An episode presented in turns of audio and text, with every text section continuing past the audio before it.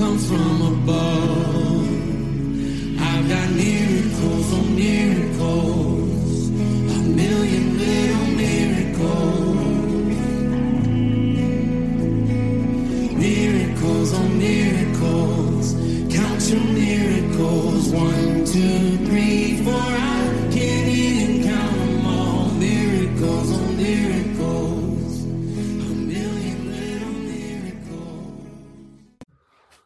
Howdy, folks. I want to welcome you to another episode of Life Around the Fire. My name is David Utari, and I'll be your host today. We are a podcast that is devoted to spiritual growth. And when I'm talking about spiritual growth, what I'm referring to is growth in our relationship with God and in our relationships with one another. What we're going to do today in this episode is wrap up this portion of a teaching pertaining to Jesus, making a declaration saying, Blessed are the peacemakers, for they will be called the children of God. Or, fortunate and to be envied. These folks are going to be like the talk of the town, the peacemakers, those who make peace, because what they do is going to be so significant that they're going to be known as the children of God or like sons of God. That powerful. That's what Jesus was saying. He was saying that blessed, meaning so fortunate and to be envied that they will be like the talk of the town, or you will be like the talk of your community because what God is doing. The only way to describe what's taking place is because God is in it. They can't say, well, they came into inheritance from their grandmother or their uncle did them a great thing and now they are in a great position in society. No, he is saying when a person makes peace, makes peace happen, real peace, the presence of God, the only way that we can say anything about it is that's God. And he's saying peacemakers will be known as children of God or sons of God, like they are part of this very elevated crew of people that are in charge of territories, like spirits are over a territory. People have the responsibility of being over an area. Jesus making a very strong declaration when he's saying those who make peace. But he's also boiling it down to some very practical things. And that's what we're looking at right now. The very practical elements of peace making. And one of the best ways that I know how to do it is to speak personally about how things impact our life. And then we can relate with each other on those things. So what I'm going to do is I'm going to share a real life story with you that took place this morning. Hot off the press, man. Straight out of the oven. But I'll b- back up a little bit and talk about last night. Last night, I, we got word as a family that our oldest dog that we've had around for over 15 years is in a place where we're going to have to put her down. And that's a very hard thing. Anyone who has a pet knows that it's more than a pet, it's a family member. And so that's right now in front of us. So I went to bed with that on my mind, woke up with that reality that we're facing today, and a decision needing to be made. How exactly are we going to go about this? Putting our dog to sleep. Big deal. A lot of emotions, a lot of opportunities for misunderstandings, a lot of commotion going on. And so, peace is not necessarily something that is naturally part of the equation. There's a lot of upset feelings and different thoughts and not knowing exactly what to do, turmoil, and the potential for things to blow up in a heartbeat, if you know what I mean. You know how it is, right? When you're in a difficult spot and how tension can somehow get in there and amplify things in a negative way, where what we say isn't really how we want to say it, but it comes out that way, or the way someone hears it is exactly how we said it and misunderstandings happen. Ah. Ugh. oh ah, man, that it just yeah, just the thought of that hurts. Well, I woke up in that environment. And so I went to go to the shower and take care of my, you know, daily shower or whatever. And the night before, last night, apparently someone put some dye in their hair, one of my daughters, and now the tub is full of dye.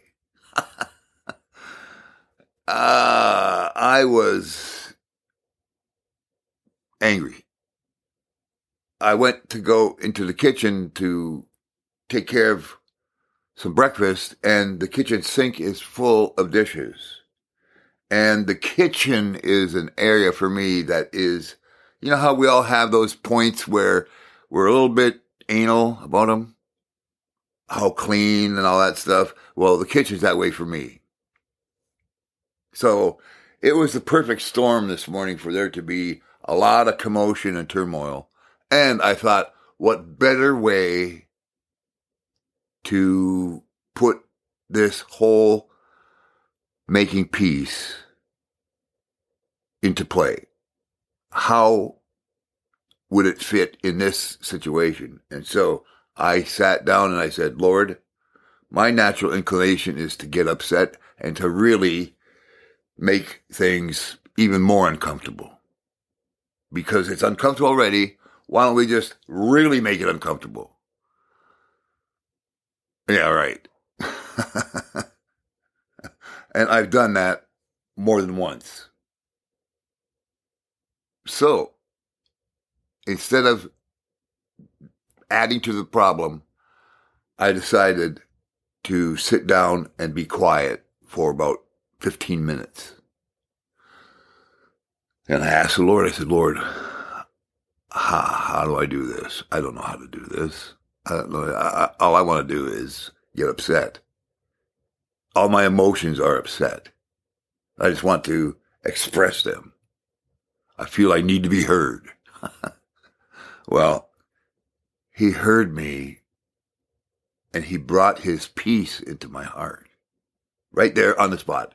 In fact, right now on the spot his shalom, his presence came to me, manifest, rose up within me, I should say, rising up within me and made me aware of his presence and gave me insight as to what to do. And what the insight was this just love on the folks here because everyone's upset. Just love on them. Don't send out that signal that you are upset. Don't add fuel to the fire. In fact, bring calm. Bring this calm into the situation. And I did. And you know what happened? Calm began to permeate the air. Best way I could put it. Did it make everything all right? Not technically, meaning our dog is still in need of being put to sleep, but the other things really came into focus as well as the solution wasn't to get large and to get angry the solution was to bring about calm and look for an appropriate time to address things later. because things don't need to be addressed when they're corrective, when there's a lot of commotion going on. Things don't need to be addressed in a corrective form when there's a lot of commotion going on. You stop the commotion and then later you can address the situation like Jesus calming the storm and then later going back to his disciples and saying, you gotta remember, don't be afraid. And then he corrected them.